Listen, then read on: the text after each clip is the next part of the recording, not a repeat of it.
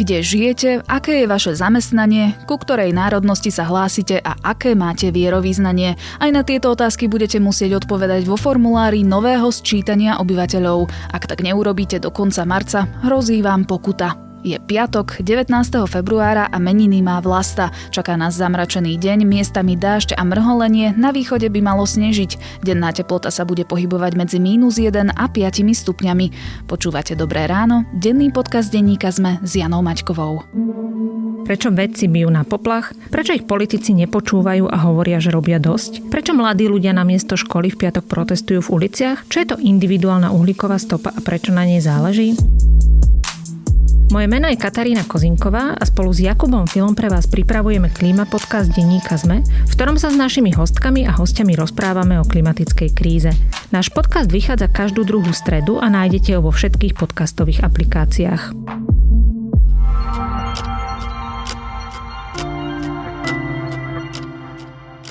Pozrime sa na krátky prehľad správ. Bývalý premiér Robert Fico bol na polícii. Podľa portálu Topky Fico vypovedal v prípade exministra Smeru Petra Žigu, o ktorom v súvislosti s korupciou vypovedá trestne stíhaná bývalá štátna tajomníčka Monika Jankovská. Odchod Miroslava Kolára z radou koaličných poslancov nemusí byť posledným. V klube strany Za ľudí je viacero nespokojných zákonodarcov. Prekáža im, že protipandemické opatrenia vlády vrátane plošného testovania neodvrátili rekordný počet úmrtí na COVID-19. Deliť peniaze z plánu obnovy podľa výsledkov vo voľbách je evidentná hlúposť, povedal minister hospodárstva Richard Sulík. Zmeny presadzuje premiér Igor Matovič, za čo ho kritizuje nielen SAS, ale aj Za ľudí.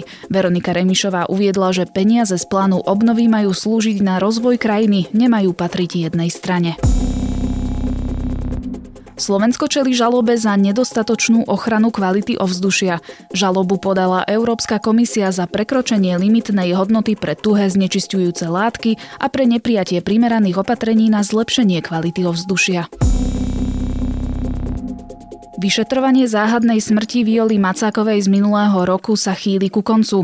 Prokurátor predpokladá, že prípad bude uzatvorený do konca februára. Posledná známa vyšetrovacia línia hovorí, že Viola Macáková skonala bez zavinenia inej osoby. Pôvodne sa hovorilo o bitke a sexuálnom násilí.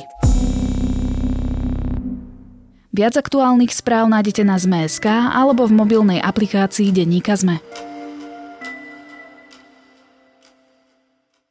14 otázok za pár minút bez zbytočných papierovačiek. Po 10 rokoch začalo na Slovensku nové sčítanie obyvateľov, tentokrát výhradne v elektronickej forme. Vďaka novým dátam získa štát informácie o demografii spoločnosti, o jej ekonomickej či kultúrnej štruktúre a zároveň ukáže jednotlivým samosprávam, v ktorej oblasti by mali svojim obyvateľom zlepšiť život. Niektoré otázky vo formulári vyvolávajú vo verejnosti veľké diskusie, iní sa pýtajú, či budú ich vyplnené dáta z online dotazníka v bezpečí. O detailoch sčítania sa budem rozprávať so šéfom oddelenia dátovej politiky a analýz bratislavského magistrátu Pavlom Škápikom. Sčítanie prebieha od 15. februára do 31. marca 2021 a všetky údaje, ktoré uvediete, sa musia vzťahovať k rozhodujúcemu okamihu sčítania, ktorým je polnoc z 31. decembra 2020 na 1. januára 2021. Základným krokom je... Pán Škápik, ja si živo pamätám pred 10 rokmi, ako som vypisovala lajstra papierov a ako som sa modlila za to, aby som sa nepomýlila a neškrtala tam nič, čo by tam nemalo byť.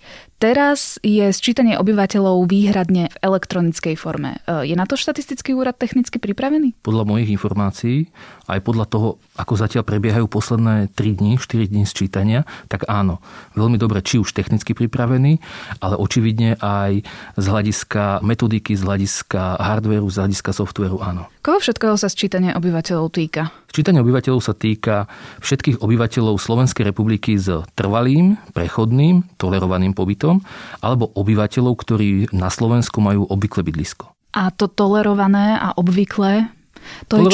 Tolerované to je taký špecifický pojem. Tolerovaný pobyt sa poskytuje cudzincom pri špecifických prípadoch, naozaj na veľmi krátku dobu, 180 dní. Napríklad polícia nájde cudzinca dieťa na vlakovej stanici, tým pádom bez rodičov, bez nejakého vzťahu nevedia nič o ňom. Tomuto práve úrad hraničnej a cudzinskej polície udeli tolerovaný pobyt. V prípade, ak rozprávame o obvyklom bydlisku, to je pojem, ktorý sa v štatistike používa posledných 10 rokov a už v roku 2011 bol zisťovaný. A ten rozpráva o tom, že má tam človek uviesť adresu, kde súčasne býva, buď tam býva posledných 12 mesiacov, alebo má v pláne tam bývať 12 mesiacov. Je veľmi často rozdielný, alebo môže byť rozdielný od rôznych iných týchto pobytov, či už od trvalého, od prechodného, alebo od tolerovaného. Ak som správne pochopila, tak sčítanie obyvateľov sa týka aj Slovákov, ktorí žijú v zahraničí, ale majú trvalý pobyt ešte stále tu na Slovensku. Presne tak, áno. Aj týchto sa to týka, s tým, že títo obyvateľia sa sčítajú pod týmto rodným číslom, dotiahne sa ich trvalá adresa a uvedú si v rámci prvej otázky o súčasnom bydlisku krajinu, mesto, tam, kde bývajú. Pri sčítaní detí a seniorov je odporúčané, aby im pomohli príbuzní, ale nie každý človek má niekoho, k tomu môže pomôcť. Sú aj domácnosti, ktoré sú bez internetu. Ako teda riešiť takéto prípady? Na toto bol tiež štatistický úrad pripravený. V spolupráci s obcami, s mestskými časťami boli na toto pripravení asistenti sčítania. Či už statickí asistenti, to znamená na kontaktných miestach v rámci vybraných častí miest a obcí mali sedieť asistenti a pomôcť, senior by prišiel a pomohol by, alebo potom by zavolal na štatistický úrad, na mesto, na mestskú časť a oni by mu poslali mobilného asistenta. Toto samozrejme teraz nie je možné kvôli pandemickej situácii, aj preto bolo vlastne predĺžené sčítanie týchto ojedinelých prípadov, respektíve týchto špecifických prípadov až do 31.10.2021 a keď to pandemická situácia dovolí, tak títo asistenti vyjdú do terénu. Preto seniori, ak nemajú prístup k internetu alebo sa nevedia sčítať, nech zavolajú v súčasnosti či už na štatistický úrad alebo na mestskú časť a tá im, keď to pandemická situácia dovolí, zašle pomoc, zašle im týmto asistenta. Málo kto asi vie, že sčítanie obyvateľov je vlastne povinné pre každého. Čo hrozí človeku, ktorý nevyplní tento formulár? V rámci tejto otázky by som odpovedal dvomi spôsobmi. Prvý je, áno, je tam sankcia. Je tam sankcia 25 až 250 eur. Ale toto dajme si trošku bokom, ale skôr, čo hrozí, je to, že za nich nedojdú peniaze v rámci podielových daní do ich obce. Môže im hroziť to, že budú si chcieť dať dieťa do škôlky a škôlka nebude, lebo obec, mesto, na ňu nebude mať peniaze kvôli tomu, že za nich nedojdú podielové dane. To isté s chodníkmi, opravy chodníkov, cesty pre MHD dopravu, alebo aj samotná MHD doprava. Toto sú peniaze, ktoré presne sú rozdeľované, sú smerované z ministerstva financií cez podielové dane na obce. A sú to len za sčítané osoby na trvalom pobyte. K tomu, aký má vlastne zmysel vôbec toto celé sčítanie, k tomu sa vlastne ešte dostaneme na konci rozhovoru, ale ľudia sa právom v tomto čase pýtajú, či ich osobné údaje budú v bezpečí a teda reflektujú nejaké skúsenosti z minulosti. Napríklad videli sme to aj minulý rok pri aplikácii Moje zdravie Národného centra zdravotníckych informácií, kedy údaje ľudí boli odhalené treťou stranou. Aká je tu teda garancia, že údaje neskončia v rukách niekoho iného? Pre štatistický úrad je toto elektronické sčítanie už druhé. Prvýkrát si to naozaj vyskúšal, nebolo veľmi veľké, sčítalo sa len asi 7% ľudí týmto spôsobom, ale otestoval si to, už vtedy otestoval viaceré možnosti ochrany, ktoré teraz tiež aplikoval. Preto z tohto pohľadu si myslím, že štatistický úrad je jedna z tých inštitúcií, ktorá už mala skúsenosť s takýmito typmi dát, má skúsenosť. To je taká tá prvá vec. Druhá vec je to, a na to sa tiež ľudia pýtajú, že prečo rodné číslo? Na čo sa tam dáva vlastne to rodné číslo? Veď rodné číslo je jednostránko môj osobný údaj. Charakter sčítania 2021 je o tom, že je to integrované sčítanie. Integrované sčítanie znamená to, že neodpovedáte na 30 otázok. Odpovedáte len na 13 otázok a tých ďalších 17 otázok sa zoberie z toho, čo už štát o vás má. On má váš vek, má váš pohlavie, má váš trvalú adresu. Túto spracoval štatistický úrad. Teraz odpoviete na 13 otázok a ten integrátor, to spojenie je cez toto rodné číslo. Ako náhle spojenie príde, vyčísia sa duplicity, tak rodné číslo, osobné údaje bude daný preč a už štatistický úrad bude pracovať s tzv. Anonymizovanými údajmi. To znamená, už výstupy nebudú robené s tým, že bude vidieť vaše rodné číslo alebo iné údaje, meno napríklad. Nie, už to budú odstrihnuté údaje. A toto je tá garancia, lebo už po tých 6 týždňoch, 7 týždňoch zrazu prichádza odstrihnutie a pracujú len s tým ostatným. Ja to len uvediem na konkrétnom príklade. Ja som si včera ten formulár vyklikávala poctivo a hneď na začiatku sa vlastne formulár pýta, že či žijem v mieste trvalého pobytu. A ak kliknem áno, tak samozrejme nevyplňam trvalý pobyt. Je to presne to, tá integrácia ostatných systémov? Áno, presne tak. Už tento údaj, tým, že štát o vás má, dotiahne si ho priamo. Čo ale nevie o tom, kde súčasne bývate. Najmä ak rozprávame o Bratislave, máme tu niekoľko desiatok tisíc ľudí, ktorí majú trvalý pobyt niekde inde, po Slovensku, ale v Bratislave žijú, v Bratislave bývajú a toto o nich presne chceme vedieť. Ja neviem, na námestí Hraničiarov 1 má presnú adresu, tam žije a potom následne tiež presnú adresu chceme, kam chodí do práce, aby sme vedeli na základe tohto plánovať dopravu. Toto sú tie ako keby tie údaje, ktoré štát nemá, ale potrebuje ich. Ale ani mesto ich nemá a potrebuje ich o vás. Keď už sme pri tom samotnom formulári, poďme sa pozrieť na aspoň niektoré otázky. Okrem trvalého pobytu alebo miesta pobytu je tam otázka o rodinnom stave, o vzdelaní, o zamestnaní. Mne prišli tieto otázky ohľadom zamestnania celkom vtipné, lebo formulár sa napríklad pýta, že ako často dochádzam do práce a akým spôsobom. No keď už som rok na home office, tak ako mám odpovedať? Áno, toto sú takéto otázky, ktoré sú jednou stránkou povinné z hľadiska nariadenia Európskej únie. Preto sa ich štatistický úrad pýtal.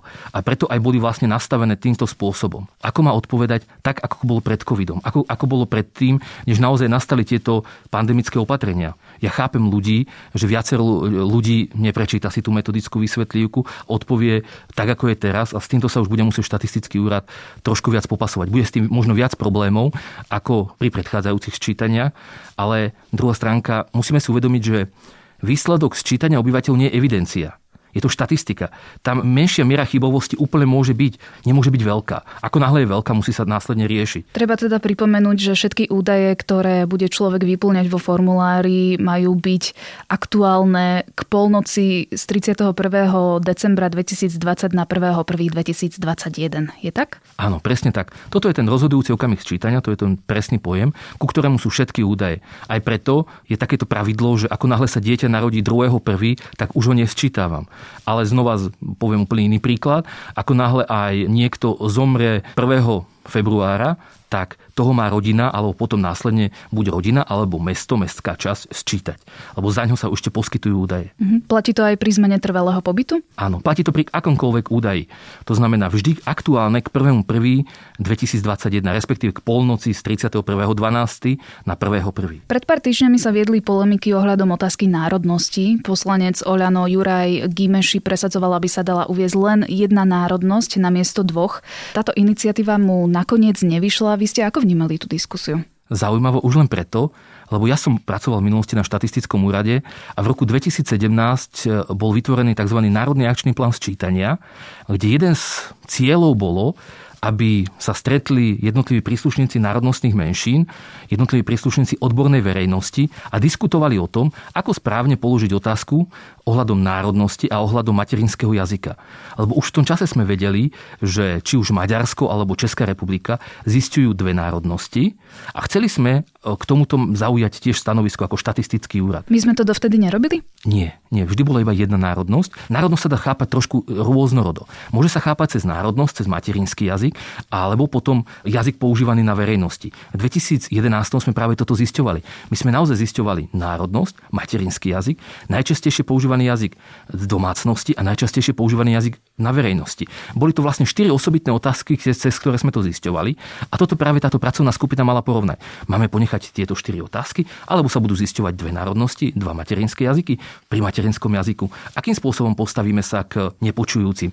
Ponecháme tam v roku 2011 bola daná posunková reč. Necháme tam posunkovú reč. Táto diskusia nebola, že jeden týždeň alebo 2 týždne pred sčítaním, ako sa to zdalo. Ona bola dlhé mesiace, až roky 2017 až 2020. Čiže túto iniciatívu poslanca Oľano ste vnímali skôr ako čisto politiku? Ak môžem svoje vlastné osobné hľadisko pozrieť, áno. Pre nás, pre Bratislavu, pritom to je akože veľmi dôležité. My sami sme sa postavili k tomu, aby sa zisťovali dve národnosti, lebo Bratislava je kozmopolitná dosť výrazne a má aj históriu, kedy sme tu mali výrazné národnostné menšiny. Môžeme rozprávať o Chorvátoch. V akým stave sú Chorváti v rámci Jaroviec, Rusoviec alebo Devinskej Novej Vsi? V minulosti tam boli veľmi silné. Teraz prihlasujú sa k slovenskej národnosti. Možno keď budú dve národnosti, tým pádom prihlásia sa aj k tej druhej a my budeme vedieť, ako nastaviť granty v rámci kultúry na to, aby sme toto podporili. To isté, či už rozprávame o maďarskej, to o nemeckej, ktorá tu tiež v minulosti práve v Starom Meste bola veľmi silná, alebo aj o bulharskej, kedy málo kto vie, že bola tu aj v minulosti bulharská menšina pred 60-70 rokmi. A toto sú otázky, ktoré nás zaujímajú ako mesto, lebo chceme presne tým obyvateľom poskytnúť ten komfort aj ponechania si tej kultúrnej histórie. Tie výsledky o národnosti spred 10 rokov ukázali zaujímavé štatistiky o rómskej komunite, lebo práve k rómskej národnosti sa prihlásilo, ak sa nemýlim, okolo 105 000 ľudí, pričom tá komunita je oveľa väčšia. Myslíte si teda, že tieto dve možné otázky o dvoch možných národnostiach túto dilemu vyriešia a teda tá komunita opäť narastie do možno reálnejších rozmerov? Toto nám ukázalo aj práve to, keď sme sa pozerali na tieto dáta, čo som rozprával v 2011, kedy sme tú národnosť, alebo teda tú potenciálnu národnosť pozerali cez 4 premenné a táto komunita nemala zrazu 105 000, ale mala 160 alebo 165 000 ľudí. To znamená, že zrazu narástla. A toto boli ľudia presne, ktorí si rozprávali doma romčinou, ale prihlásili sa k maďarskej národnosti alebo k slovenskej národnosti. Polemika sa vedie aj pri otázke náboženského vyznania. Na jednej strane sú tu cirkvi, ktoré apelujú na svojich veriacich, aby sa prihlásili práve k tej danej cirkvi. Na druhej strane je tu iniciatíva, ktorá nabada ľudí, ale aj samotných veriacich, aby zaškrtli políčko bez vyznania. Prečo je tu vôbec takáto diskusia? Je to veľmi zaujímavá diskusia a je veľmi vhodná, lebo vo viacerých krajinách už náboženské vyznanie, náboženskú príslušnosť alebo aj náboženstvo vôbec nezbierajú, nezisťujú. My v rámci aj tej histórie, ktorú my máme v rámci Slovenska, je to vhodné, aby sme o tomto viac diskutovali. Viac diskutovali a viac rozprávali o tom, že či naozaj chceme podporiť príslušnosť k cirkvi, či máme tú príslušnosť cirkvi alebo nemáme. Lebo nie je to presne náboženské vyznanie. Rozprávame o príslušnosti k cirkvi. K tomuto tiež bola veľká polemika, najmä v rokoch 2014-2016. Môj kolega Miroslav Tíž, ktorý sa tomu výrazne venuje, presne rozprával o tom, že zisťovať náboženské vyznanie cez jednu otázku je veľmi, veľmi ťažké, veľmi problematické. A ak to chceme naozaj relevantne zistiť, mali by sme to zistiť cez viacero otázok. Druhá stránka je ale tá, a aj odpoveď bola v štatistickej úradu, keď k tomu bola diskusia, že áno, má pravdu, ale mali by sme to potom už zisťovať stačí cez výberové zisťovania a cez špecifikum naozaj 5, 6, 7 otázok. Treba asi zvýrazniť pri tejto otázke, že podľa počtu tých, ktorí sa prihlásia k jednotlivej cirkvi, tá cirkev dostane určitý obnos peňazí. Ak mám dobrú informáciu, tak áno. Dostávame sa teda k otázke, že prečo je vlastne sčítanie obyvateľov dôležité. Vy ste to už načrtli. Nie je to teda len o tom, že aké finančné prostriedky získajú jednotlivé cirkvi, ale napríklad aj samosprávy. A teda čo môže z týchto aktuálnych údajov vzísť? Napríklad pre Bratislavu. Pre Bratislavu je to, že zreálne sa počet trvalo bývajúcich obyvateľov, lebo v súčasnosti rozprávame, alebo teda štatistický úrad rozpráva o tom, že Bratislava má 437 000 trvalo bývajúcich obyvateľov. Na tie nám vlastne aj zo štátu chodí peniaze. Lenže registre, či už register fyzických osôb, ale ostatné registre rozprávajú o čísle asi 500 000. To sú ľudia, ktorí tu žijú, parkujú, deti tu majú. Naozaj, že 60 000 ľudí, za ktorých Bratislava nevidí žiadne peniaze. Týmto 60 000 ľuďom ale poskytujú jednotlivé služby. A čo je problematické pre nás, je to, že toto sú ľudia, ktorí sa tu neprihlásia na trvalý pobyt. Preto pre Bratislavu je najdôležitejšie to, aby sme zreálnili trvalo bývajúce obyvateľstvo. A následne na základe toho dostaneme naozaj výrazné finančné prostriedky, ktoré môžeme v rámci Bratislavy použiť. Týchto 60 000, ktorých tu nemáme, my sme 10 rokov za nich nedostávali podielové dane. Prišli sme kvázi o druhú električku Petržalskú, áno? Je to cez 100 miliónov. To nie je akože málo. Toto je tá prvá vec. Druhá vec je tá, že cez tú prvú otázku, ktorú sa vás pýtajú, že kde máte súčasné bydlisko, sa dozvieme, koľko ľudí a kde tu žije, čo tu nemajú trvalý pobyt. Toto sú ľudia, ktorým tiež poskytujeme služby. Toto sú ľudia, ktorí tiež cestujú, parkujú.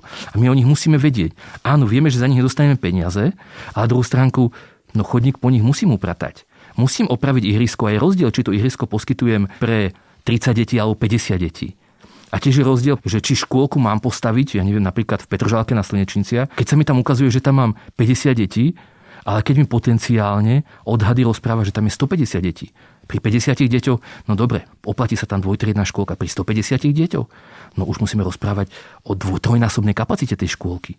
A zrazu finančne sa oplatí. Toto je presne to, prečo my ako Bratislava tak dbáme na to, aby sa ľudia sčítali, aby sme mali nielen kvalitné údaje, ale aj peniaze. Aktuálne je ten systém nastavený tak, že prerozdeľovanie financií medzi samosprávy sa viaže s trvalými pobytmi, ale ak sa teda ukáže aj vďaka sčítaniu obyvateľov, že je v Bratislave veľké množstvo ľudí, ktorí tu vlastne len bývajú bez trvalého pobytu, je na čase začať sa zamýšľať nad zmenou systému financovania? My sme ešte pred 2 rokmi, ako ešte v tom čase Matúš Valo nebol primátor, ale bol len kandidát na primátora. Túto tému otvorili. Dokonca sme v rámci parlamentu bol daný zákon, aby nastala zmena, ale nenašli sme na toto spojencov. Nenašli sme spojencov naprieč rôznych politickými stranami na to, aby sme toto riešili. Preto jediné riešenie, ktoré teraz vidíme, je v tom, že ako keby motivovať a inšpirovať tých ľudí, aby si sem ten trvalý pobyt dali. Vidíme na príklade Petržálky, že sa to dá. Petržálka pred rokom a pol spustila, alebo pred rokom a 3 mesiacmi spustila parkovaciu politiku a prvýkrát po 26 rokoch neklesol medziročne počet obyvateľov. Naozaj od roku 1993 každoročne klesal postupne počet obyvateľov Petržálky. Spustila parkovaciu politiku a stúpla. A toto si myslíme, že je niečo, čo sa stane presne aj tu teraz v Bratislave. Ako náhle sa spustí parkovacia politika a ľudia budú motivovaní na to, aby sa prihlásili na trvalý pobyt do Bratislavy, tak ten počet obyvateľov stúpne. Lebo v Bratislave akože celkovo každý ročne stúpa, ako keď zoberieme Bratislavu ako celok. Lebo predsa len stavia sa tu, prisťahovávajú sa ľudia. Naozaj stúpa počet obyvateľov. Ale máme tu desiatky tisíc ľudí, a tu rozprávame asi o 100 000 ľuďov, ktorí tu pravidelne stále obvykle bývajú, ale za nich peniaze nedostávame. Kedy budete mať prístup k prvým dátam zo sčítania, teda kedy budete môcť urobiť z nich prvé závery? Podľa údajov, ktoré som našiel na stránke štatistického úradu, tak uvádzajú, že to bude koniec roka 2021. Môj osobný odhad je, že to bude okolo máj, júni 2022. Je to aj z dôvodu toho, že vlastne posúva sa doba, dokiaľ budú chodiť sčítací asistenti až na 31.10. Práve preto predpokladám, že aj táto doba sa predĺži o nejakých tých 6 mesiacov. Ja len teda doplním pre našich poslucháčov, že ak sa chcú do sčítania obyvateľov zapojiť elektronicky, treba tak urobiť do konca marca buď cez web stránku sčítanie.sk alebo pomocou aplikácie SOBD 2021. O detailoch sčítania obyvateľov som sa rozprávala s Pavlom Škápikom, šéfom oddelenia dátovej politiky a analýz Bratislavského magistrátu. Instagrame SODB 2021. Ďakujeme, že aj vašim klikom pomôžete zmeniť Slovensko k lepšiemu.